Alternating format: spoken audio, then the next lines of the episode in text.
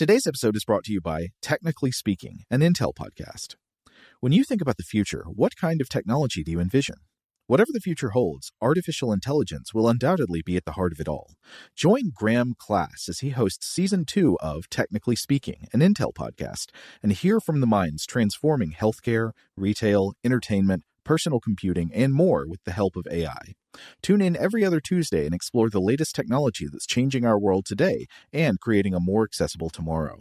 Listen to Technically Speaking, an Intel podcast on the iHeartRadio app, Apple Podcasts, or wherever you get your podcasts.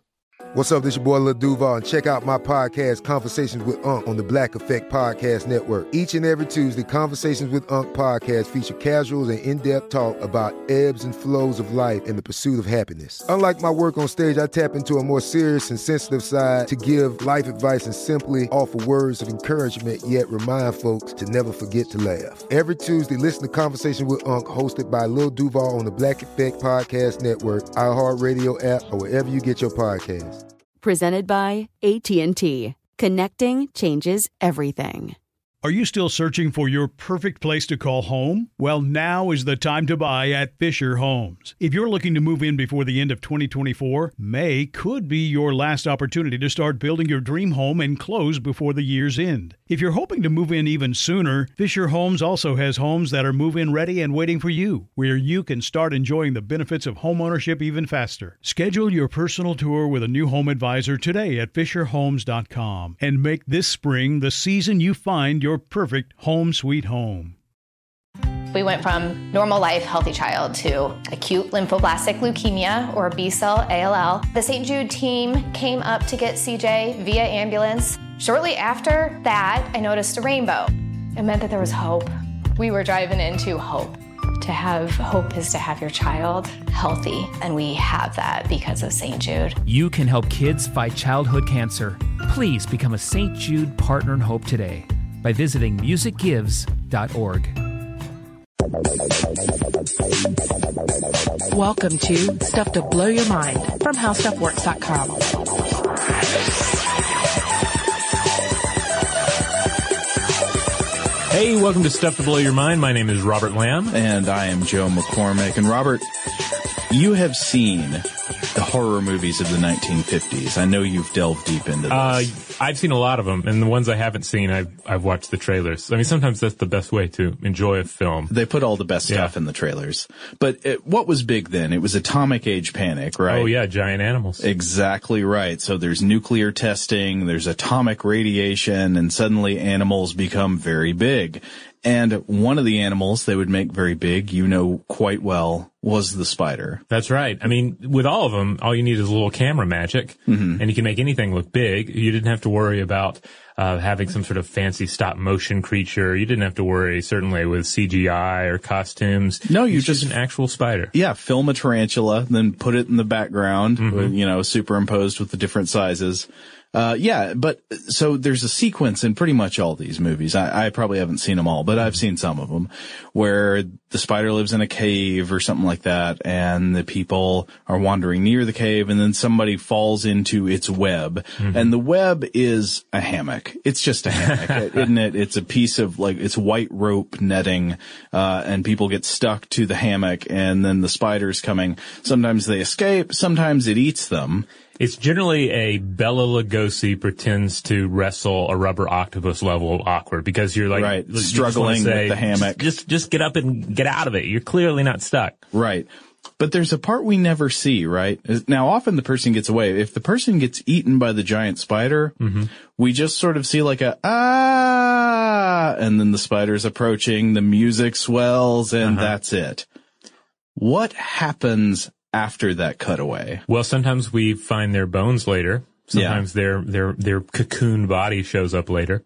But I can't think of a, a film offhand that had a prolonged uh, spider, you know, death by spider death scene. I guess they really didn't go for the intense gross out gore scenes like that in the 1950s.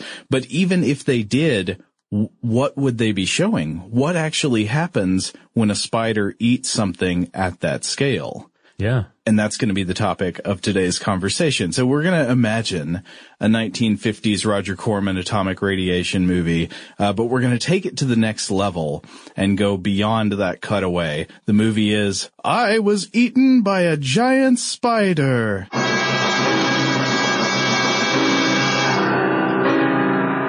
But I guess first I should ask for real, what's your favorite giant spider movie? Ooh, I mean, anytime a giant spider turns up, you're in for a good time. I I tend to lean more towards the stop motion ones. Mm-hmm. Let's see, 1975's The Giant Spider Invasion is a I've lot of fun. Never seen that This one. one was an MST. Really? Yeah, it was. It's really good. Uh, they're really good. Uh, it was a really great MST episode. The they used actual spiders, as I recall, and there's uh there's this like really gross kind of hillbilly character in it, and giant spiders, and somebody drives a car into a giant spider. Now, It's a lot how bi- how big are the giant spiders? Uh, they are like construction equipment big, like so they are Okay. ridiculous in terms of size. Um, Uh, you know, another one I remember from Mystery Science Theater 3000 is the, I think, Horrors of Spider Island. Oh, that's a good one. Yeah. That one, that one's one that was like, it was black and white and it's just a real sleazy feel to it because it's like a Mm-hmm. Oh, bunch yeah. of, It's a really bunch gross. of babes and like one very greased up muscle man that are trapped on the island. He turns It's into a it's like a it's like a dude who has a bunch of ladies who work on some nightclub act and Mm-hmm. they crash on a spider island. I haven't seen That's that one in fairly years. contrived. Come on. I haven't seen that one in years, but I do remember, like, it's a sweaty looking movie, and I remember watching it on VHS in a very sweaty college dorm. so it's just like, I'm just sitting there sweating at night, getting my night sweats on, and Uh-huh. here's this just sweaty, weird, oppressive movie. Uh, now, of course, another big point that I'm sure a lot of you listening right now are screaming is Shelob from Lord of the Oh, yeah, Rings. I remember that from the movies, but can I can I admit a little secret? Go for it. I've never actually read the Lord of the Rings What? books in Oh. full. I, Well. I'm probably like the only nerd around here who would admit that and expect to get out alive.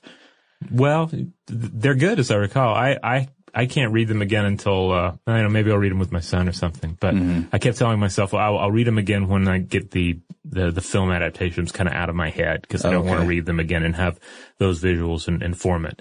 Though the visuals were often very good. In fact, I would say that, uh, the giant spider, uh, Shelob in the first Lord of the Ring film, I think. No, it's Was the third second one. The third one. The third one? I can't remember because I can't remember where that, where she shows up in the She shows books up versus the movies. In the third movie, when the hobbits are, oh, here we get into, okay, so the hobbits are in Mordor, the Mm-hmm. evil land, where, you know, they're toward the end of their journey, but a big spider attacks them. Okay, I guess it was the third movie. It's uh, it, the movies kind of blur together for me, but um, but I thought that that scene was fabulous. Like the the spider, though computer animated, is just perfect. Yeah, it's like, a, it's basically a huge tarantula. We also, though, in Lord of the Rings, never see exactly what would happen if the spider began to feed. We see it bite somebody and cocoon them, but it never starts to eat anybody. I have a vague memory that the the cinematic version of Shelob also had like confusing anatomy. Like there were there were aspects about it, and certainly it's, it's perfectly fine for a monster spider from a fantasy uh, product to have monstrous features that don't line up with with actual real world spider biology. Like I think Right. she had a stinger or something. Oh, or maybe there was some right, yeah. ovipositor action. I'm not sure what. Yeah, stinger where like the silk spinnerets should have been. Yeah, I remember she kind of like uh like pegged Sam with it at the end. That was kind of strange. Yeah. Uh, but yeah, okay. Here's another one that I remember, but not very well. Doesn't, doesn't Tim Curry turn into a spider at the end of the movie It? Yeah, uh, yes, the, uh, the, the 1990 TV miniseries. Uh, if you're like me, you, you probably have fond and disturbing memories of this. uh I, this was a book I read probably too early.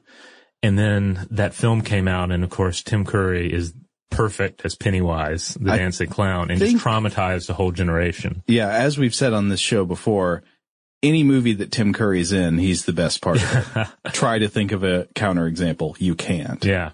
He was great. And, and particularly he was great in the first half of that miniseries, which was mostly the kids stuff. And that was the most effective part of that miniseries, I think. The second part, not as strong, and it did include a big, uh, showdown with with it in a giant alien spider form. Mm-hmm. Uh, I actually just looked it up on YouTube and watched it before we came in here, and uh, it's it's an impressive looking spider. It looks like a large animatronic kind of spider, so I don't know if it's really terrifying, but it is kind of a neat design. Okay.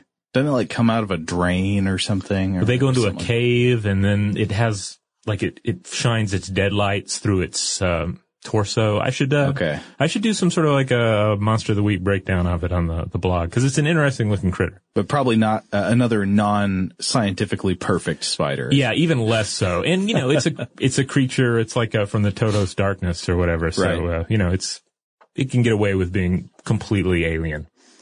But uh, there are plenty of other cinematic giant spiders that are that look more like spiders, behave more like spiders. Uh, I instantly think of Krull, of course. There's a fabulous sequence in there with a spider, like she's like a spider queen, and there are giant spiders all along the web, and there's a lot of the the adventuring party has to make their way across it. Get stuck on a hammock. Is it basically a hammock and crawl? I th- think so. I want to remember it being a little more believable than that because so many of the effects in, in Krull are pretty top notch. But but uh, I, I I don't specifically remember. I think it was a stop motion spider though.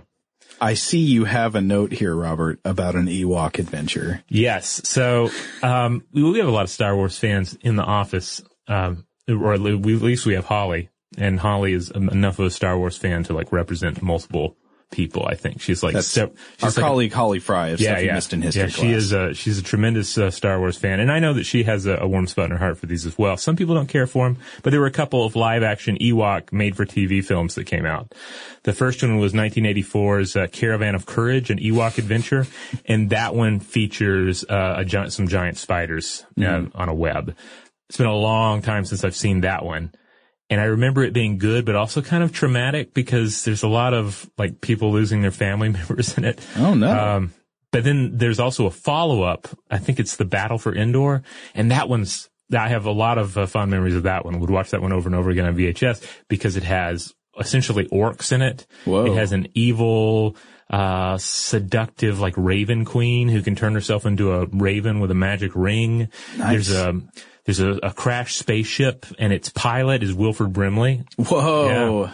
So it's uh, it's a tr- that's a tremendous film too, but only the first one has a giant spider. And finally, a more recent giant spider, not too giant, but giant enough to be disturbing. If anyone out there is currently watching the latest season of Black Mirror on Netflix, the second episode, I believe, is uh, is is wonderful um, horror Halloween viewing and does include a scene with uh, a monstrous spider. But I won't say anymore. Get, I'm gonna have to check that out this weekend. Uh, anyway, I wanted to move on to the next thing, which is that today we are going to be talking about people getting eaten by giant spiders. But, uh, I want to frame this with a reminder that it is simply wrong, in my point of view, to contribute to global spider panic. And I will not allow us to contribute to global spider panic, even if only by accident. Spiders are not your enemy. If you're a human and the spider is a normal sized spider that's not, you know, at least 10 times bigger than the biggest a spider could ever get, spiders are, are not something to worry about. They generally pose no threat to humans with the, the small exceptions of a few species that e- even those are not something you should really worry about.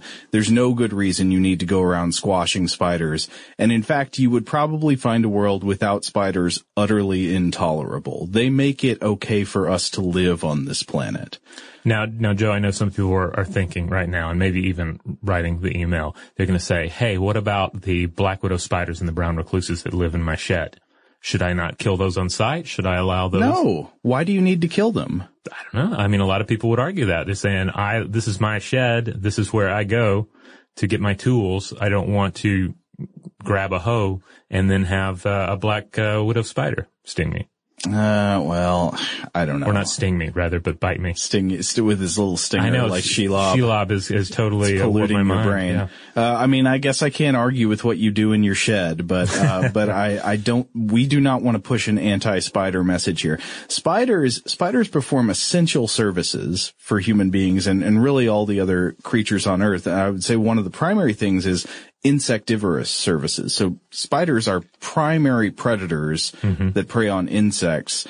Imagine a world in which the primary control on insect populations is gone. Mm-hmm. You know, we've just squashed them all because we didn't like the way they looked or we were afraid of them or something like that.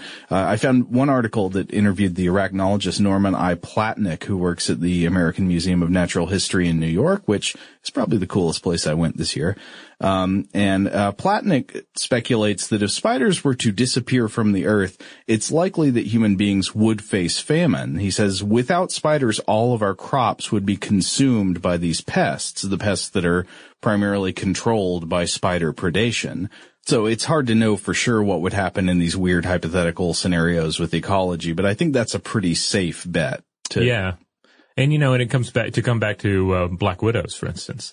Uh, sure, you don't want to be, be become bitten by one, but that black widow is there because they are insects to eat. Mm-hmm. So she's doing a service. Right. And if you're concerned about there being an, an, an imbalance here Mm-hmm. with too many black widows around, then I think one possible solution would be just to don't knock down those uh, dirt dauber wasp nests. Oh, because okay. they in turn prey on the spiders or that bring them back to their nests anyway for their uh, their brood to uh, emerge from and consume. So Allow the web of life to work itself out. exactly, exactly, and the wasp nest of, of life to work its way out. I must add too, as uh, in accordance with the research that I that I was working on for this episode, even most black widow spider bites today do not result in death. Like you don't want to be bitten by a black widow, but if you get one, if you get a black widow bite, seek medical attention.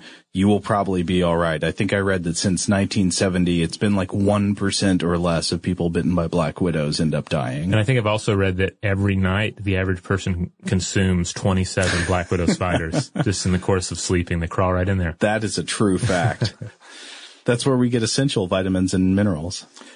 All right. So what are some other reasons that w- that we should keep the old uh, arachnids around? Well, beyond the fact that animals deserve to live for their own sake, they are useful to us for plenty of other reasons. Spiders have a lot of biomimetic technological uses that people are learning more and more about all the time. One of the things would be their silk, for example. Yeah, indeed. We uh, we actually have an older episode that uh, that just rolls through all the various ways and reasons that we're trying to steal the secret of the silk. Uh, and really, I mean, it goes back to ancient mythology too. Um, what's it, uh, Arachne, who uh, who lost the bet, uh, a, a weaving bet with the gods, uh, or a looming. I guess they were using a loom. Uh, but at any rate, uh, yeah, the the silk of the spider is uh, an amazing material, a, a, a true metamaterial. Um, they have special glands that secrete silk proteins dissolved in a water-based solution, and the spider pushes the liquid solution through long ducts. These ducts lead them lead to microscopic uh, spigots on the spider's spinnerets. Spigots. Yeah. Don't you wish you had spigots? and and uh, and generally there are two or three spinneret pairs located at the rear of the abdomen. Furthermore, each spigot has a valve that controls the thickness and speed of the extruded material. So the idea here is that when we're talking about um, the the silk of a spider, it's not just that they have a little spool of thread in there, or that it's just you know a silly string type situation. There is a manipulation of these. Uh, uh, of these uh, proteins and, and the, the there's a an actual weaving that takes place. They're forming a material, and uh, th- the, act, the exact form of the material will vary depending on what they're using the silk for. I mean, even with a, with one spider individual, they may, may be producing various uh, versions of the product depending on what they need it for. Huh. So as the spigots pull silk molecules or spidrons out of the duct, uh, out of the ducts and extrude them uh, into the air, the molecules are stretched out and linked together and they form these long strands. And the spinnerets wind these strands together to form the sturdy silk fiber, okay?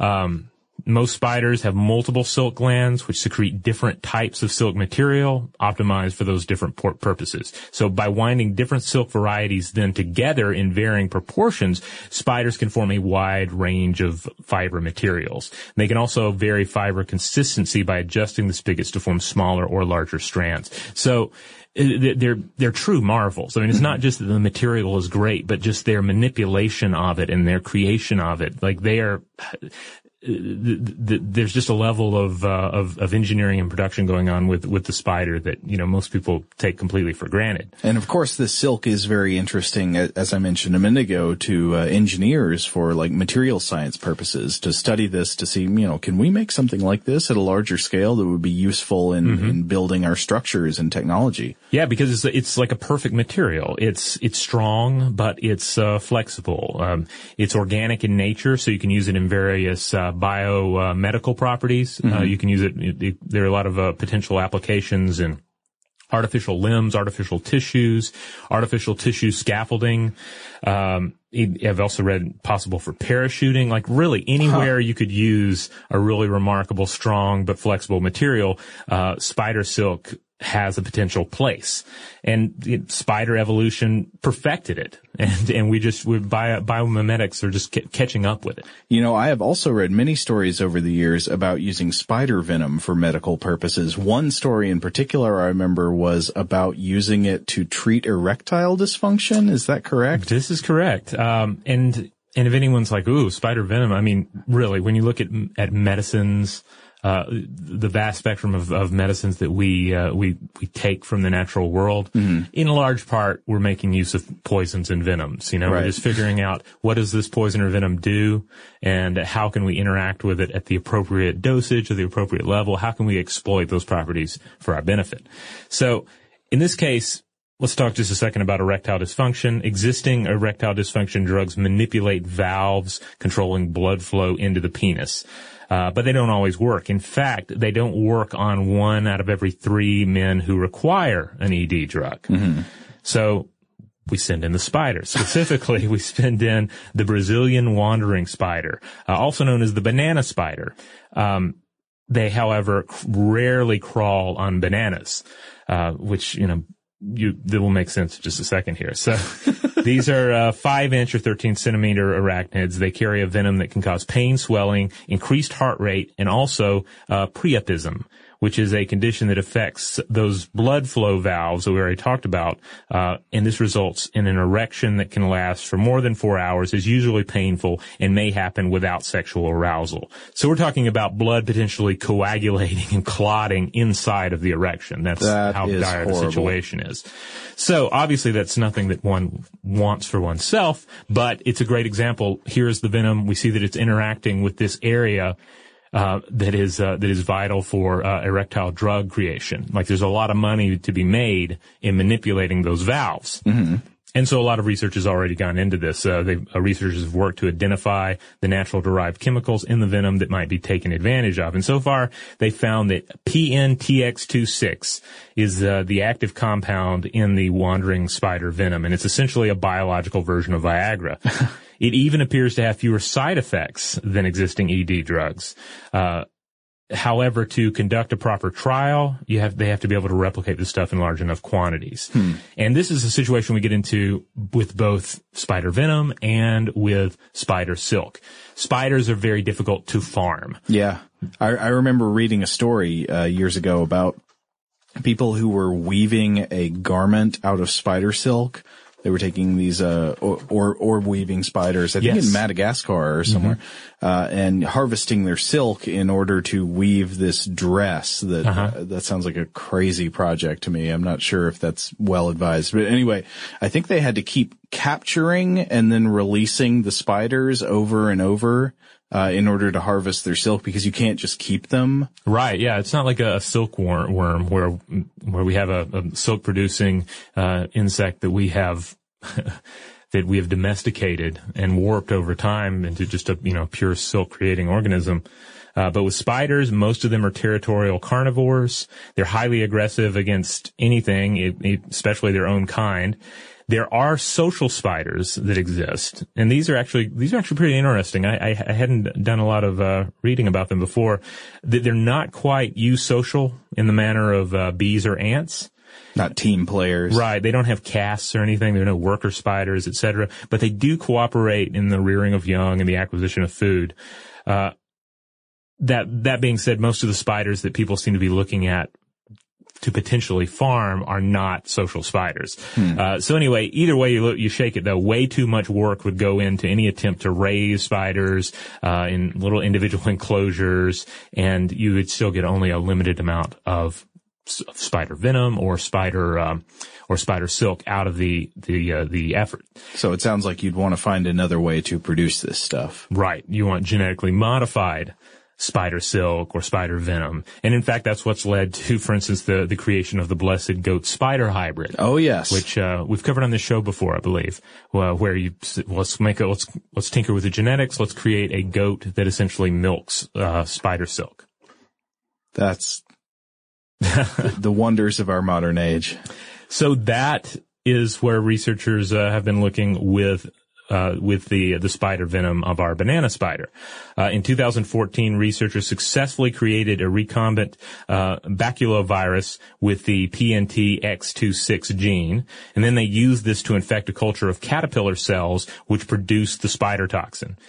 However, human trials are still years away, but this could be the shape of uh, futuristic erections.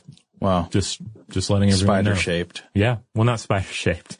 Uh, though I get one can't help but you know that you have your sort of sci-fi horror um, uh, lights go off when you start hearing about uh, about erectile dysfunction drugs that are made from from spider venom.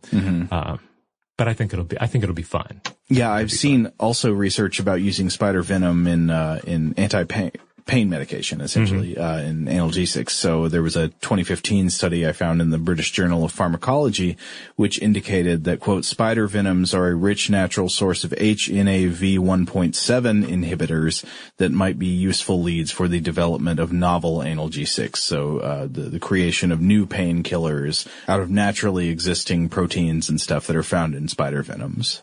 All right. So I guess the, the take home here is that spiders are high level uh, producer. They're they're high level poisoners. They're high level weavers. Um, they have a mastery here in these crafts that humans. Uh, are severely lack. All we can do is try and steal their secrets, and we're still trying to steal their secrets. So we certainly should not wipe them out because there's still so much to learn from them. Of course. And that, that's only the mercenary appeal to your self-interest in, Yeah. in gaining new technologies. I want to say for the record again, spiders deserve to be here on this earth just like you do. Yeah. But okay, so back to the giant spider. Yeah. I was eaten by a giant spider.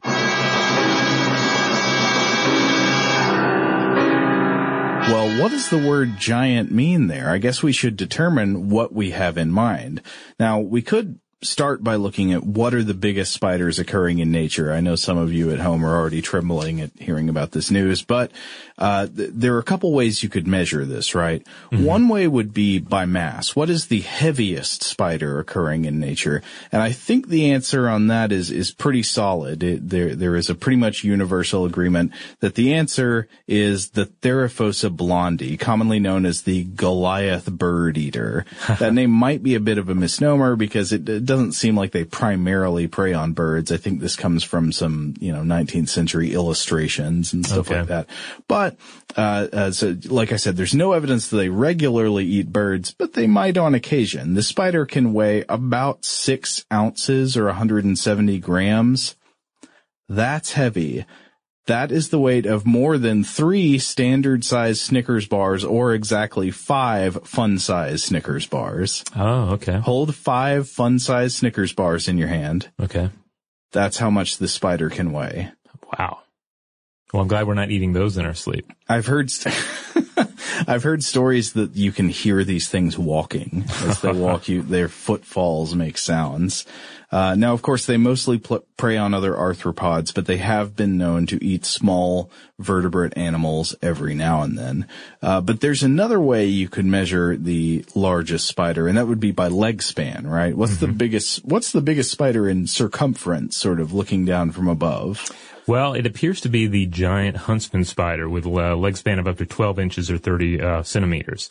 Often described as being, uh, quote, the size of a dinner plate. That shows up a lot. Yeah, because, you know, that's a wonderful image. The idea of setting down and here's a living spider just spread out across your dinner plate. Well, it also, yeah, it suggests that it's literally on the plate. It's in your home. It's replaced your food somehow, or the, the chef has gone mad and decided that it's live spiders for dinner. Um, Now, uh, where do you find it? You find uh, this particular specimen in warm climates around the world, Asia, Australia, South America, Africa.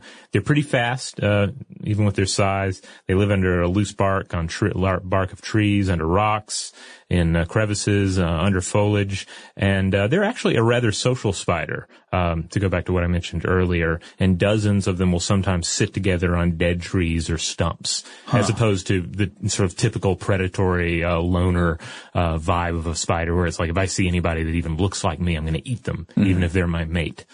Well, spiders just know not to pass up a good meal. Yeah. uh, okay, so so that's about as big as things get in nature, and even those are pretty rare exceptions. These are the biggest of the biggest.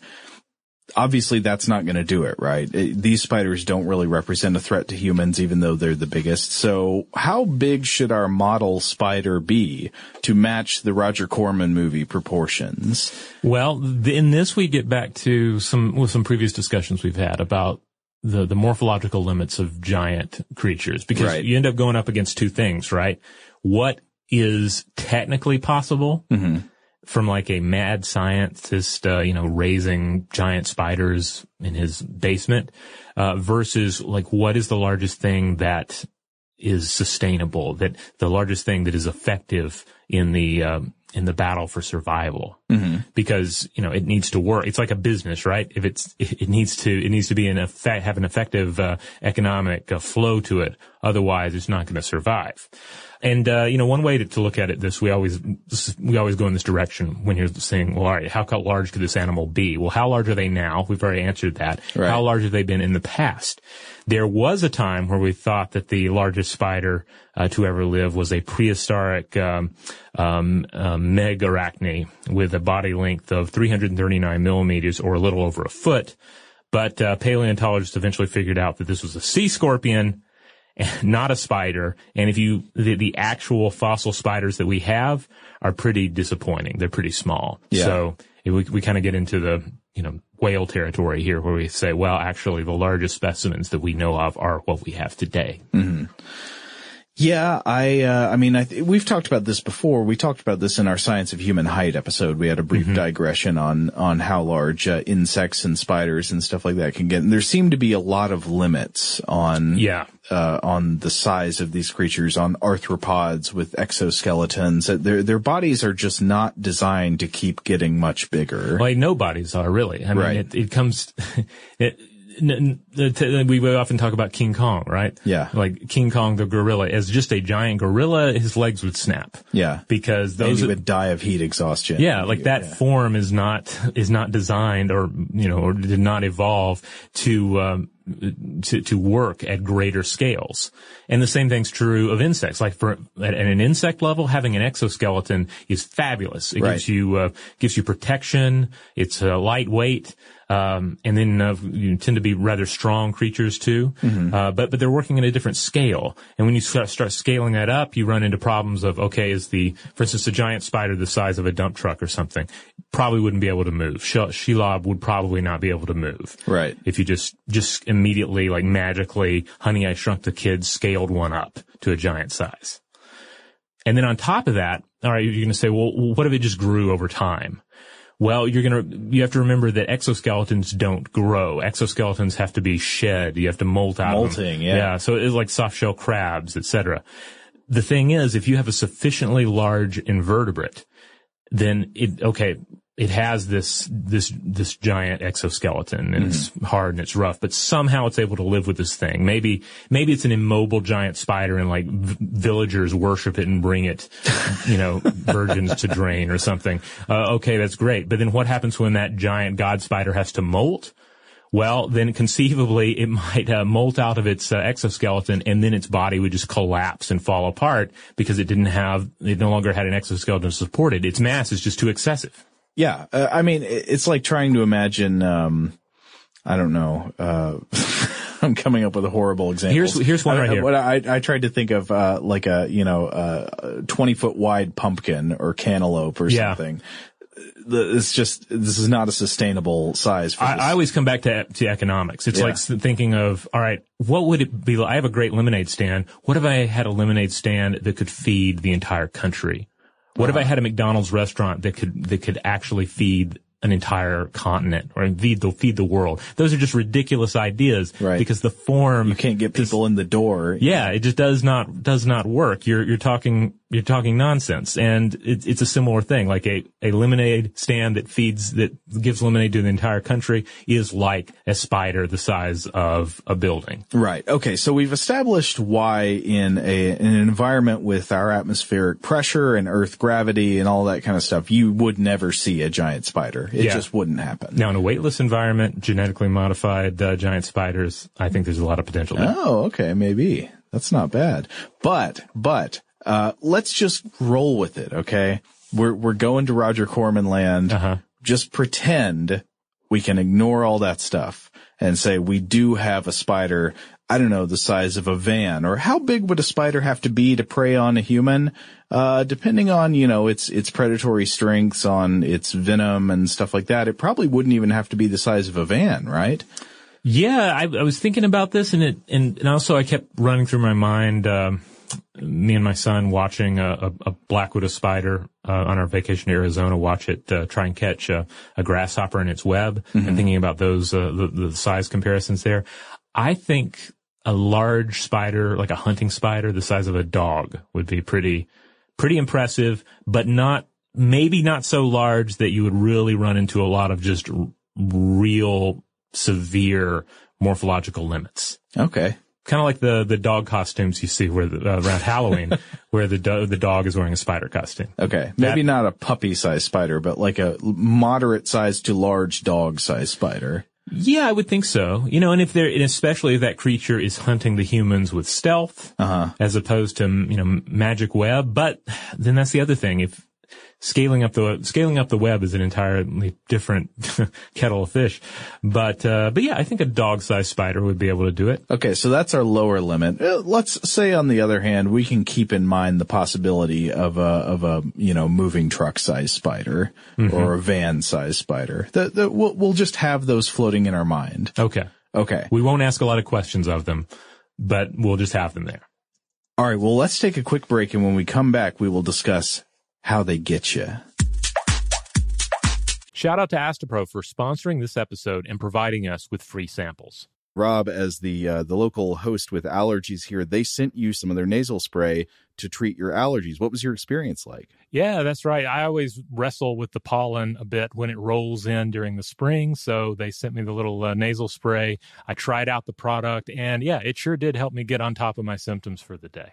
And it's so fast acting, uh, it was already kicking in before I left the house. Astepro is a first of its kind nasal allergy spray. It's the fastest 24 hour over the counter allergy spray. It starts working in 30 minutes, while other allergy sprays take hours. Astepro is the first and only 24 hour steroid free allergy spray. Astepro delivers full prescription strength indoor and outdoor allergy relief from nasal congestion, runny and itchy nose, and sneezing. Get fast acting nasal allergy symptom relief with Astepro. Go to asteproallergy.com for a discount so you can get Astepro and go today. A S T E P R O allergy.com. Astepro and go. Use as directed for relief of nasal congestion, runny nose, sneezing, and itchy nose due to allergies. Today's episode is brought to you by eBay. eBay Motors is here for the ride. Remember when you first saw the potential? And then, through some elbow grease, fresh installs, and a whole lot of love, you transformed a 100,000 miles and a body full of rust into a drive that's all your own. Look to your left, look to your right. It's official. No one's got a ride like this. There's nothing else that sounds like, feels like, or looks like the set of wheels in your garage. With over 122 million parts, you can make sure your number one ride or die stays running smoothly so there's no limit to how far you can take it. Brake kits, turbochargers, engines, exhaust kits, roof racks, LED headlights, bumpers, whatever your baby needs, eBay Motors has it. And with eBay Guaranteed Fit, it's guaranteed to fit your ride the first time, every time, or your money back. Plus, at these prices, well, you're burning rubber, not cash. Keep your ride or die alive at ebaymotors.com. Eligible items only, exclusions apply.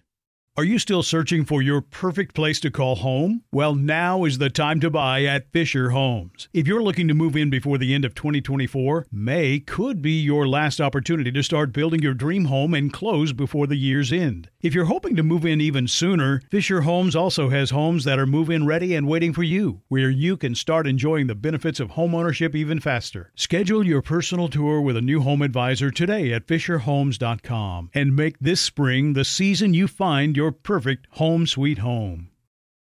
We went from normal life, healthy child to acute lymphoblastic leukemia or B cell ALL. The St. Jude team came up to get CJ via ambulance. Shortly after that, I noticed a rainbow. It meant that there was hope. We were driving into hope. To have hope is to have your child healthy, and we have that because of St. Jude. You can help kids fight childhood cancer. Please become a St. Jude Partner in Hope today by visiting musicgives.org. All right, we're back. Now, Robert, we have to talk about how these spiders catch you. Oh yeah. Well, there there are so many different species of spiders. There's so many different hunting strategies right. that are utilized by spiders. Uh, the, the most familiar is going to be the web, of yes, course. But even with the web, there are multiple types. So you have, just to roll through them real quick, you have uh, orb webs, the most common, Mm-hmm. typical spider web. You have triangular webs as well. You have funnel spiders that make uh, sheets of silk and then wrap them up into make uh, these funnel shapes. Mm-hmm. So the funnels have one big opening to catch prey, and they also have one small opening in the back in case the spider needs to escape. Mm-hmm. So it's not sticky, but the spider can easily move through them. This is its home turf. This is its kill room. Okay. Wow.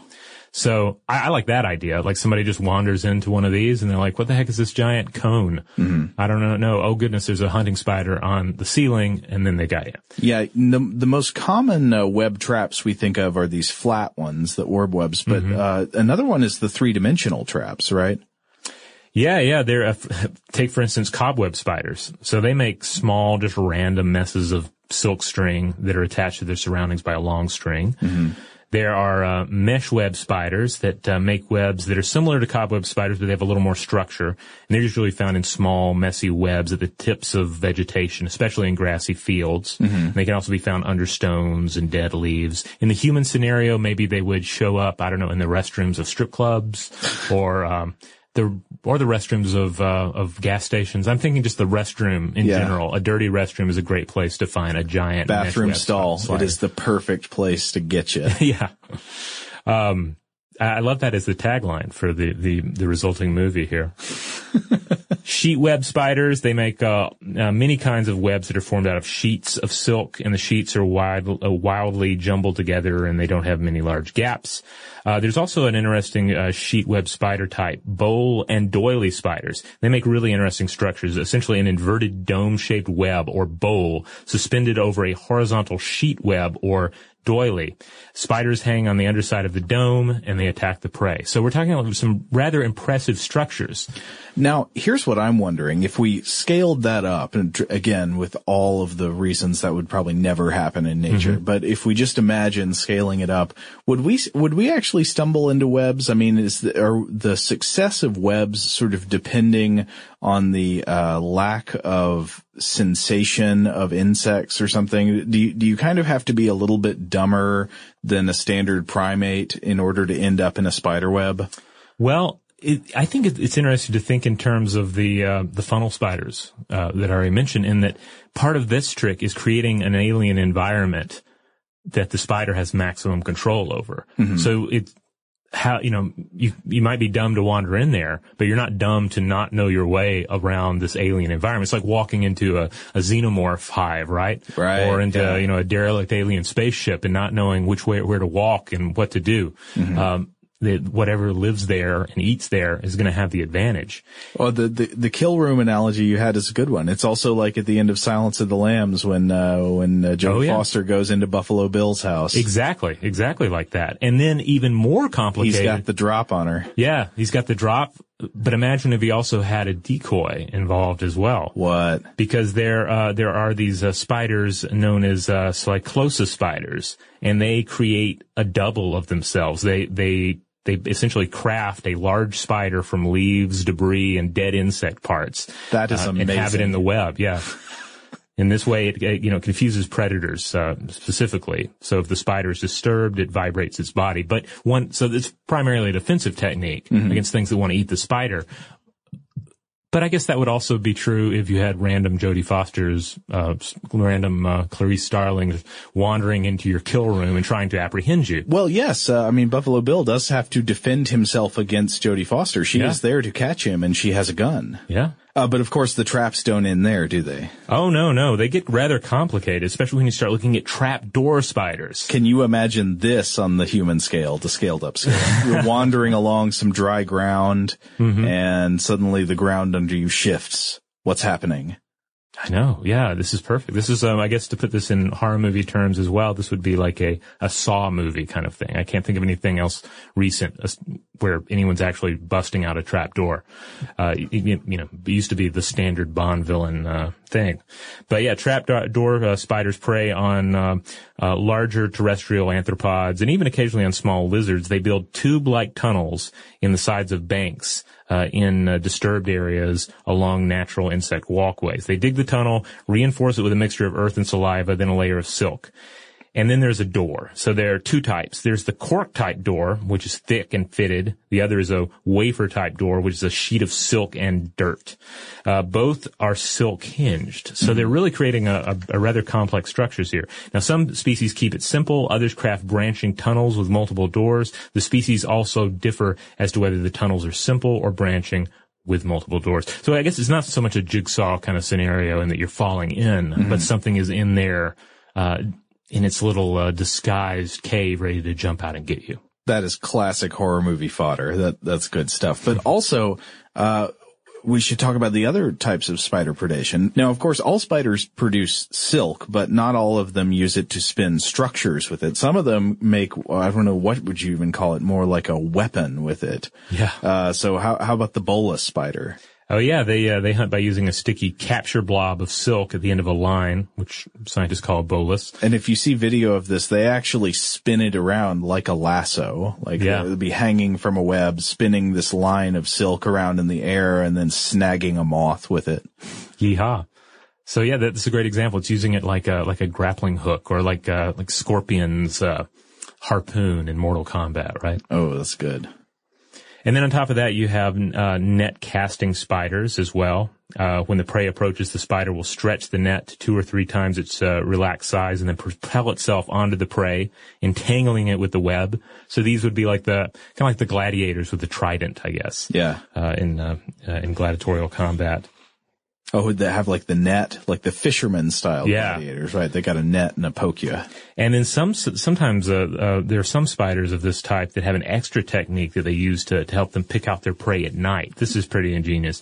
So you have a particular uh, species of uh, these spiders that in addition to any kind of structure they may have built, they'll also, uh, spray feces on the ground, uh, which will dry white. And then any dark animal that has to run across it, they're going to stand out Oh, I see. get them. So there's so many levels of of uh, not only utilizing traps, but really maximizing the environment, creating a. I keep coming back to the kill zone, the kill room example, creating a customized environment that they have total mastery of. Yet again, it's hard to imagine exactly what this would be like scaled up to monster movie size spiders. Uh, I, I don't know if it really translates, right? I mean, it's yet another one of those things where sometimes it's hard to fit this to our, to our weird premise. A, a lot of this stuff seems to work on the small scale. Uh, like, I don't know, would, would, uh, would, would spraying the ground with feces work for, for a giant one of these things? Hmm. I mean, I guess we just have to stay in the light, right? I guess. I mean, or would a, a large spider that preyed on humans have to get even more inventive? Would it actually use its webbing and its decoys to create like an entire, entirely functional, um, I-75 rest stop? To create a, a party with free beer. Yeah. It's, uh, it's like, sorry, it's all spider silk. You don't know till you go to drink it. Yeah. So there are lots of methods of spider predation that obviously involve silk in one way or another, creating traps and stuff like that. But there's also the, the much older, simpler, more universal hunting tactic where they just chase you down. they just run you down, bite you, bite and subdue. Yeah, maybe jump out from behind a tree or something. But so I was wondering about the speed of spiders. Uh, try to imagine we've got the scaled up spider again, mm-hmm. ignoring all the physics constraints. How fast would it move if it moved relative to its speed on the ground? The answer is hilarious. So, uh, so I want to uh, reference. The, there's some papers on spider gait characteristics and and running speed among uh, spider species that are like uh, these grass funnel web spiders. Uh, Hololena is the genus. And research has shown that under experimental conditions, a couple of species of funnel web spinning spiders in the, the Hololena genus can perform sprints occasionally faster than about 50 centimeters per second, which works out to about 70 body lengths per second for these spiders. Now, imagine if you could sprint up to 70 body lengths per second. If you're six feet tall, uh, that's 183 centimeters. That means if you could move as fast as this spider relative to your own body size, you would be able to move 128 meters per second. That's about 1.4 American football fields per second. Oh, wow. Now, if you imagine a predator that could kill you could sprint up to 70 body lengths per second. If our giant spider has, I don't know, a 10 meter body length, and can sprint 70 body lengths per second, that's 700 meters per, I mean, that, obviously that's not going to happen in reality, but these things would be able to chase you down in ways that are unbelievable to the human mind. Oh wow. Yeah. It's, it's hard to even imagine how that would scale up. The best I can do is to try and imagine it taking place in a, like a Dungeons and Dragons tiled map. The and grid. yeah, yeah. And even then, that's a ridiculous amount of speed. Why would you have that many grid squares? battlefield that big, it's unmanageable. Contact your DM. okay, so uh, other fun adventures in predation. There is one family of spiders that I love, known as the uh, Uloboridae, the Uloborids. Oh yeah, these guys are great because they uh, they they actually crush you and I say you, I'm speaking, of course, to small insects, mm-hmm. but uh, they crush their prey with their webbing. They wrap them up in a, essentially a body-crushing iron maiden of silk. Yeah, there's a species, particularly uh, we've read about the, the Philoponella vicina, mm-hmm. and yeah, they have this method of wrapping you in silk that is so tight that your body structures are crushed inward. They say that the legs snap, uh, that like the eyes buckle in. Yeah it's, it's pretty grim. It, it reminds me of, uh, I think there's a scene in uh, Killer Clowns from Outer Space mm-hmm. where they utilize uh, some sort of silly string contraption that works like this. But, but yeah, the researchers have apparently observed uh, these uh, spiders spending a hundred times as much effort over an hour to wrap a prey in 80 meters of silk. So that's 262 feet, which seems crazy. Yeah that that's not scaled to what we're talking about. That's just like the tiny spider. Yeah, yeah. Producing that much silk to to wrap the prey this tight. Uh, and actually, I've got some more interesting stuff about how the uh, this the species eats in a bit. But so one reason they need to do this is because these are actually not venom producing spiders. That's right? right. They don't have the the powerful bite. So what do they got to do? What do they? What? How do they start softening up their prey to consume? They have to drool all over it. Yeah. Put and, you in a straitjacket. Yeah. Tighten it as much as possible and then begin the vomiting. That seems to be the predominant theory. Yeah. Is that they, they basically, they know they're going to have to drool over this stuff. So they want as small a target as possible. Let's just go ahead and crunch it all up make something small so I'm conserving my spider drool. Okay, well let's get more into the details of how they drool on you and uh uh, that's maybe even the nice way of putting it, of what would happen to you as the eating process actually begins. Now, first, I guess we start with you being immobilized. You've mm-hmm. been caught in a trap by a trapdoor spider, in a web, in a, in a silk lasso, or you've just been chased down and bitten. Uh, one of the things that's going to happen with pretty much all spiders, except the Uloboridae and another uh, genus known as, the, or not genus, another family, I think the, uh, the Holarchaeidae is that they're all going to have venom, and the venom glands are attached to ducts that travel down the length of the uh, chelicerae, and those are the, uh, the, the mouth part structures, right? Like the, the fangs are yeah. attached to the end of the chelicerae, and then uh, the ducts come down to a hole at the tip of the cheliceral fang, and they'll hit you with that and rapidly contract their muscles to eject this cocktail of venom into you. Now the venoms vary from species to species and the venom cocktail is generally, well, it's a cocktail. It's heterogeneous, right? So mm-hmm. it means they contain multiple different toxins and different chemicals doing different jobs. So a common spider toxin is going to be a neurotoxic polypeptide. It's a chain of amino acids that attacks the nervous system, uh, and the prey can expect to experience some distressing systemic effects and paralysis, but different spiders are going to, going to hit you with with different venoms. There, there are going to be different things you'd have to expect. We, we can't, uh, there's no one size fits all. But from this stage, it's generally going to be on to the eating.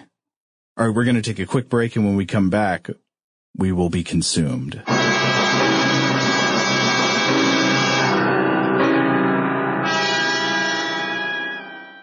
Today's episode is brought to you by eBay. eBay Motors is here for the ride.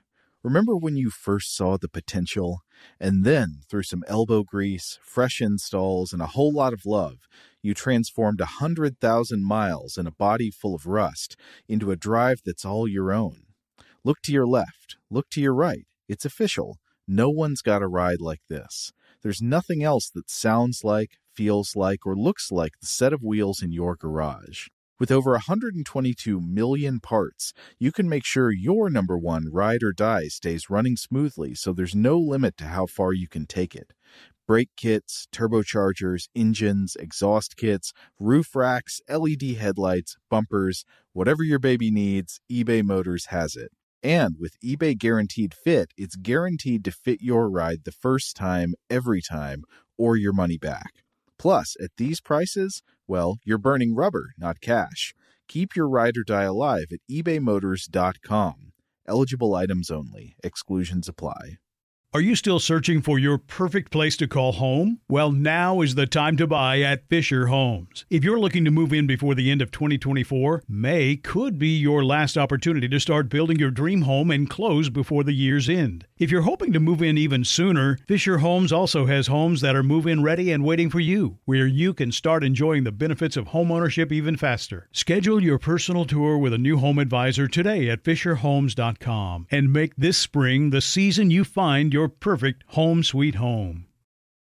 We went from normal life, healthy child to acute lymphoblastic leukemia or B cell ALL. The St. Jude team came up to get CJ via ambulance Shortly after that, I noticed a rainbow. It meant that there was hope. We were driving into hope. To have hope is to have your child healthy, and we have that because of St. Jude. You can help kids fight childhood cancer. Please become a St. Jude Partner in Hope today by visiting musicgives.org. Hey, this is Jodie Sweetin from the podcast How Rude, Tanneritos. As a nostalgic voice from your past, I'm here to remind you that amongst the stressful and chaotic existence we live in 2024, you deserve to get away. It's time for a vacation, no matter when you're hearing this.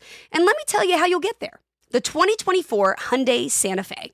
Want to bring the family to the mountains with the Santa Fe's available H-Track all-wheel drive? Well, it's got standard third row seating and available dual wireless charging pads for the kids who just want to stare at their phone and not talk to you. You know what I mean. Visit HyundaiUSA.com or call 562-314-4603 for more details. Hyundai, there's joy in every journey. All right, we're back. The spiders have captured us and now they are going to consume us. Right. So the spider has you immobilized, perhaps wrapped in a cocoon of silk, maybe subdued with a venomous bite.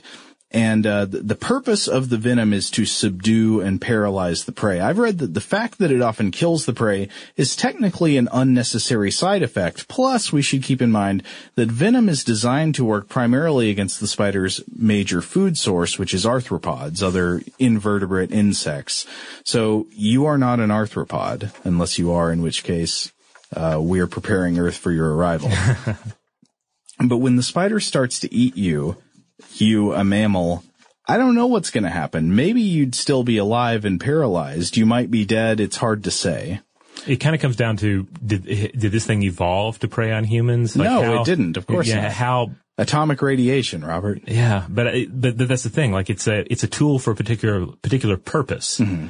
And unless you're dealing with some otherworldly environment where humans and giant spiders have co-evolved Yeah. for this relationship, it's gonna be a little uncertain. It's gonna be a little off. Exactly right.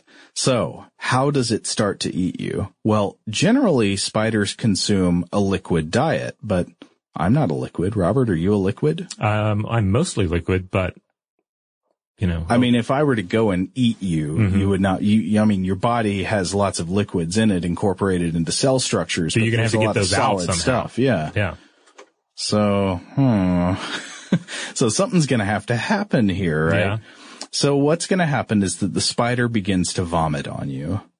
Uh, this can happen in a couple of different ways, which we'll get to in a moment, but the essential process is that the spider ejects digestive fluids onto you, and these digestive fluids contain enzymes.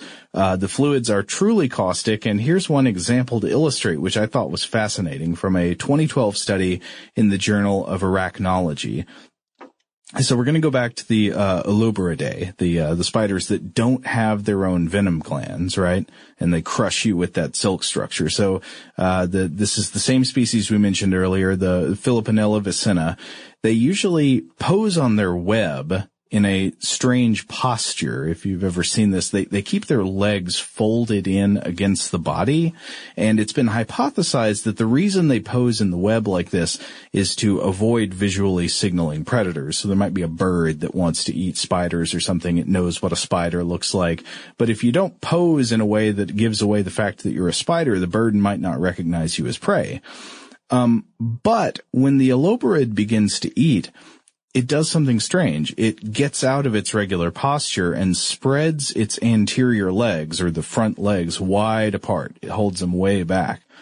Why does it do that?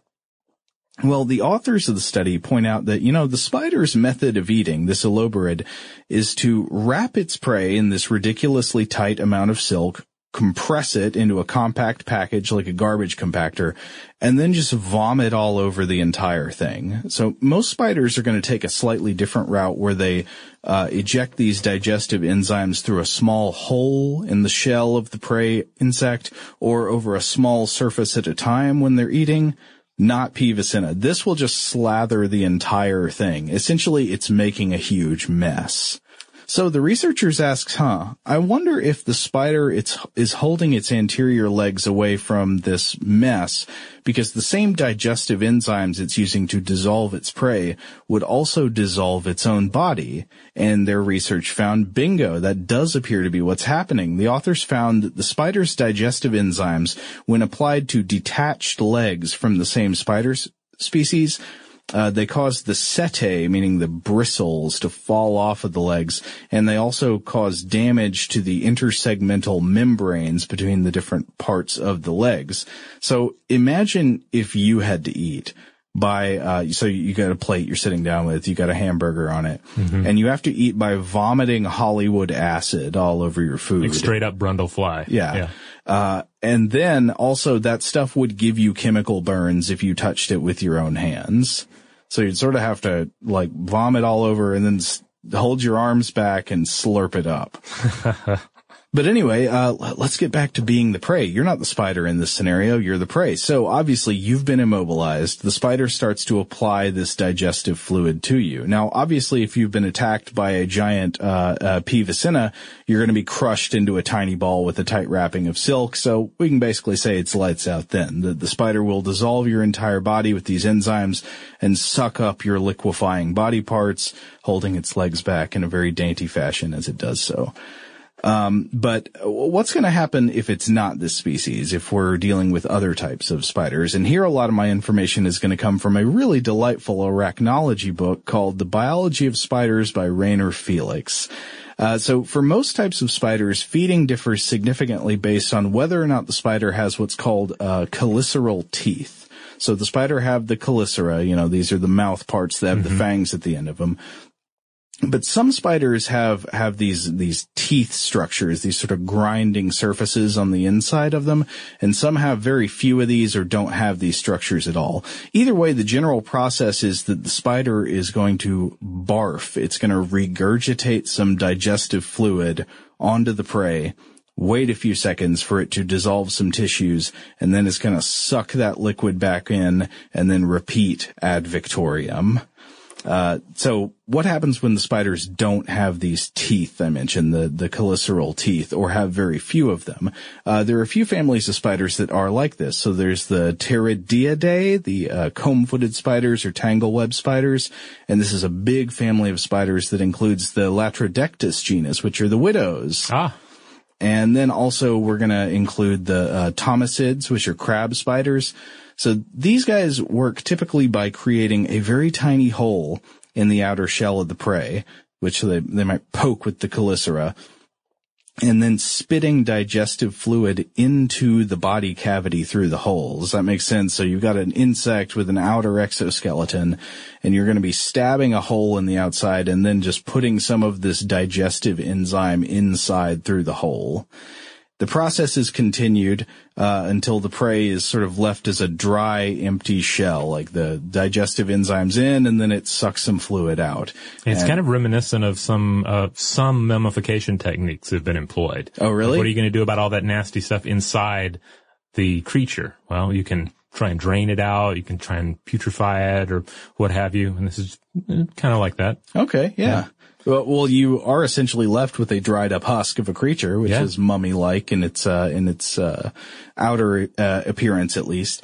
Uh, so, in the end, most of these interior tissues are going to be dissolved, sucked out, and delicious. And to me, I, I wonder if the so I was left to wonder what a spider that works this way would make of an animal with an endoskeleton rather than an exoskeleton. So does the exoskeleton work as an important type of container for the process, if that makes any sense? Would a spider like this trying to eat a mammal without an exoskeleton be kind of like if we tried to eat a bowl of soup without the bowl? Yeah, because it's essentially making uh, you into a soup inside your own exoskeleton. Right. Uh, so I, I, I wonder, I don't know, It- w- mammals might not be all that, uh, that enticing to spiders like this, but then again, I don't know, it, it could be, they may find some way around it. Yeah, I mean Or- they they have by and large evolved to prey and eat up eat uh, invertebrates. I mean Yeah. that's their realm of uh, of influence. Uh, yes. And also we're going to get to the toothy spiders in a second, but first I want to hit a myth.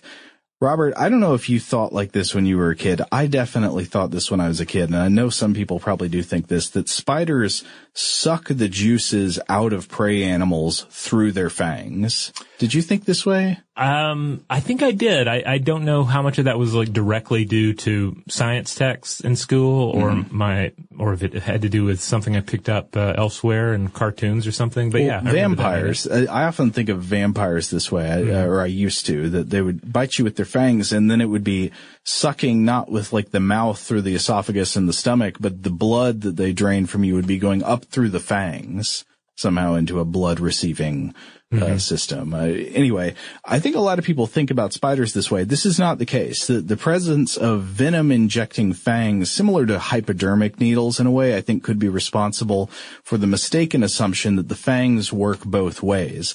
But this is not true. The, the fluid, so the fangs inject the venom, but the fluids that are coming out of the prey animal are coming in through the mouth parts. The fangs are injectors. The, the uh, spiders do consume with a fluid sucking action, but this is done through a mouth orifice powered by an or, by the, by the pharynx and by an organ known as the sucking stomach. Ooh, I like that. That's great. It's like a pump that uh that gets you know it, it creates this suction action that pulls all that delicious fluid up through the mouth parts and through the pharynx down into the digestive system. But anyway, back to the spiders that do have the teeth. So uh, these are the ones that have these grinding surfaces on their chelicera. They perform instead a kind of rudimentary grinding action with these surfaces. So in science, we refer to this as mastication. It's a great word, but it just means chewing. Uh, and so these spiders also do the same thing. Essentially, they work by regurgitating digestive fluids onto the prey that d- dissolves the prey tissues and then slurping up dissolved body tissues. But in the process, they also use these cheliceral teeth to chew and mash the prey animal up into a ball of unrecognizable, half dissolved mush. So they're tenderizing and soupifying at the same time. Exactly. They're, they're, they're creating bolus the same way you actually do with your mouth. You know, they say Mm-hmm. When you chew food in your mouth, you sort of chew into a You're chewing and liquefying at the same yeah, time. chewed up, uh, mashed, uh, this is really gross, a chewed up, mashed up ball of food, known sometimes as a bolus that you then swallow. Yeah, And- next time I highly encourage anyone next time you're eating because I think about this all the time from an episode uh, uh, we did uh, a few years back Mm-hmm. on digestion. But you can actually, if, if you're conscious of it, you'll find yourself sitting there chewing and just feeling as your your mouth automatically liquefies. Uh, chews up and then forms all of this into a, a slurry bolus that then goes down the throat. That's yeah, great. but but what's it like to be that bolus? That that's what we're wondering today. I guess at this point you're probably not aware of what's going on anymore because it, the the the mastication process um, and the dissolving of the digestive enzymes work together to sort of reduce you to an unrecognizable ball of gunk. Uh, so you, you become this mush and then they consume you via the old in and out that we discussed before. In the end, leaving behind only sort of indigestible parts like shells or maybe in some rare cases, bones and feathers. Uh, so uh, these spiders also have a process for vomiting back up hard inedible body parts that are accidentally slurped up along with nutritious dissolved meat from the prey. Not unlike an owl. Okay. Oh, owls do that? Yeah, yeah. uh, owl pellets are um, an indigestible stuff that they, uh, they Oh. vomit back up. Yeah. Vomit. Oh, I always thought those came out the other end. No, no, no. Yeah, these come these come out the mouth. No, uh, yes, spiders actually they produce pellets. This has been Ah. shown in research that uh, indigestible parts they so they go down the they go down the mouth parts and then they get sort of like uh, I believe they they get sort of caught by these uh, pharyngeal muscles and uh, by uh, setae again these bristle structures that sort of filter them and catch them. Stuff that's not good to eat gets sort of balled up and then ejected back out. Huh. Interesting. Delicious. But of course, this brings us back to the question, though: What about vertebrates? Uh, yeah. we are vertebrates. Can we look to examples of spiders preying on other vertebrates, other Yeah. smaller vertebrates? if there were a giant spider, would it even want to eat us? I mean, would it just be looking for like, where are the, uh, you know, equally sized insects for me to eat? Yeah. Obviously, the primary prey animals of most spiders are going to be other arthropod invertebrates, mainly insects. Uh, but what happens when the food chain runs backwards? Do spiders ever seem to eat vertebrates on purpose, even mammals? Yeah. Yeah, this does happen. It doesn't happen that often, but it does happen. Uh, one example I want to look at is a paper by, uh, a 2013 paper in PLOS one by Martin Nyffeler and Mirjam Knörnschild. And this was called Bat Predation by Spiders. It's about what you guess it is from the title. They tried to catalog recorded instances of spider predation on bats. Mm-hmm. Sometimes a bat meets an unfortunate end. It gets stuck and tangled in a spider web. Sometimes after that happens, the spider begins to eat. So the authors judged that in many of the recorded instances, it looked like what had happened uh, when a bat died in a spider web was what they would call a non-predatory death. The bat just got caught in there, got exhausted or dehydrated or something, and it died, and the spider didn't even bother feeding on it. It didn't even, probably, yeah, like it didn't even know what to do with it. Right. In other examples, however, they identified what they thought looked like genuine predation, where the spider appeared to attack, kill, and then eat the captured bat.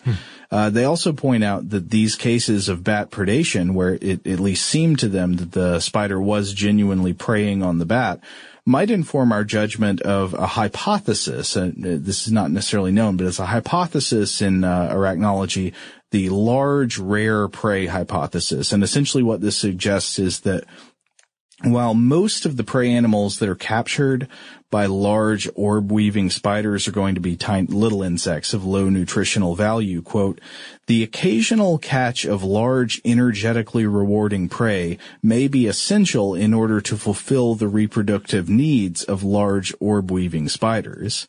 So according to this hypothesis, if it's correct, you've got these spiders that most of what they catch is just junk. It's insect garbage. Every now and then they hit the jackpot. And when they hit the jackpot with a really large insect like a cicada or something, or perhaps even a mammal like a bat, or a frog or some other small vertebrate, they get this huge nutritional windfall that allows them to have uh, a much greater chance of reproductive success. All right, so kind of like a criminal that's pulling off a lot of petty little jobs, but still has to carry off one big heist, right? Every so often to sustain things. It's like the the beginning of the sting. You know, the grifters mm-hmm. are knocking people over for a few bucks here and there by stealing their wallets until they accidentally steal the wallet of a guy who's running money for an illegal casino, mm-hmm. and they, they get these thousands of dollars. But of course, in that scenario, the gangster then comes after them. I don't know if there's well, a bad this, But this, this underlies the, the problem of going after larger prey that you see th- through throughout the animal kingdom. Yeah. And that's that. Yeah, the, those larger prey come with greater risk. You got to extend more, expend more energy, possibly risk uh, injuring yourself or even dying at the hands of the larger prey that you're going after. It's a it's a risk, but that's that's what that's great rewards come with greater risk. So they do. Yeah. I was eaten by a giant spider.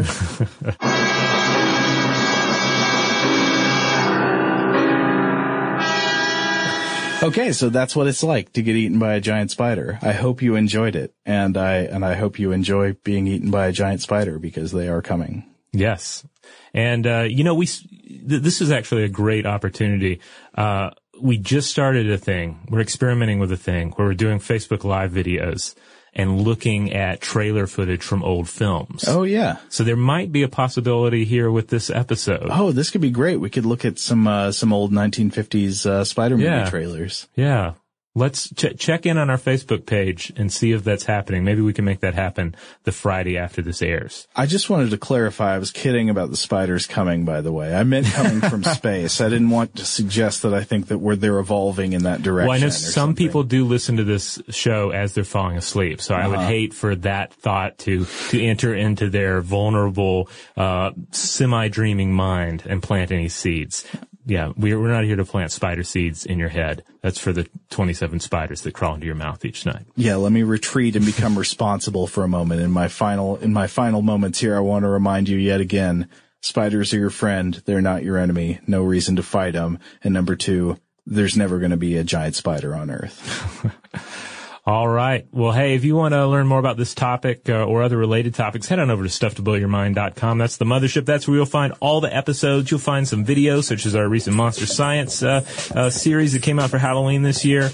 And we're continuing to celebrate Halloween pretty much throughout the rest of the year, so you can keep uh, enjoying that ride with us. Also, you'll find links out to our various social media accounts like Facebook and Twitter and Tumblr and Instagram.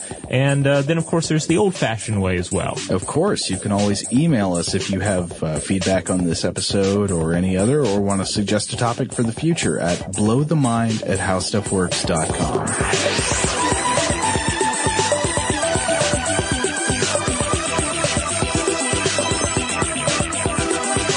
For more on this and thousands of other topics, visit howstuffworks.com.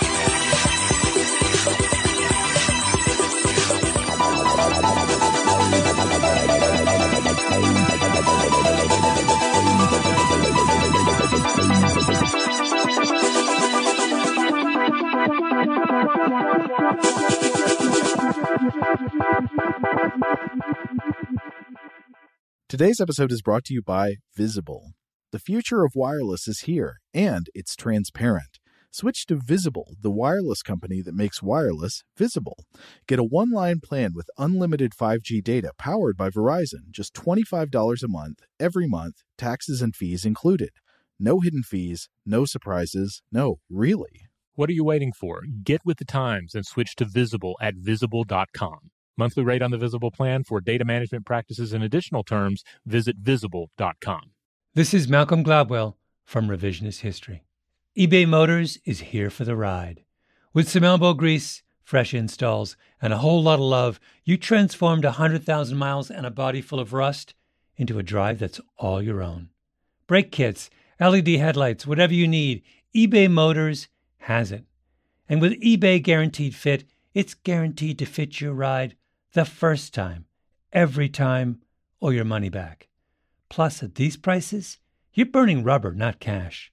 Keep your ride or die alive at ebaymotors.com. Eligible items only, exclusions apply. Are you still searching for your perfect place to call home? Well, now is the time to buy at Fischer Homes. If you're looking to move in before the end of 2024, May could be your last opportunity to start building your dream home and close before the year's end. If you're hoping to move in even sooner, Fischer Homes also has homes that are move in ready and waiting for you, where you can start enjoying the benefits of homeownership even faster. Schedule your personal tour with a new home advisor today at FischerHomes.com and make this spring the season you find your perfect home sweet home. We went from normal life, healthy child to acute lymphoblastic leukemia or B cell ALL. The St. Jude team came up to get CJ via ambulance. Shortly after that, I noticed a rainbow. It meant that there was hope.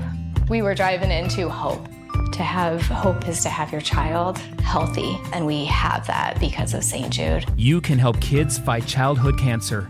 Please become a St. Jude Partner in Hope today by visiting musicgives.org.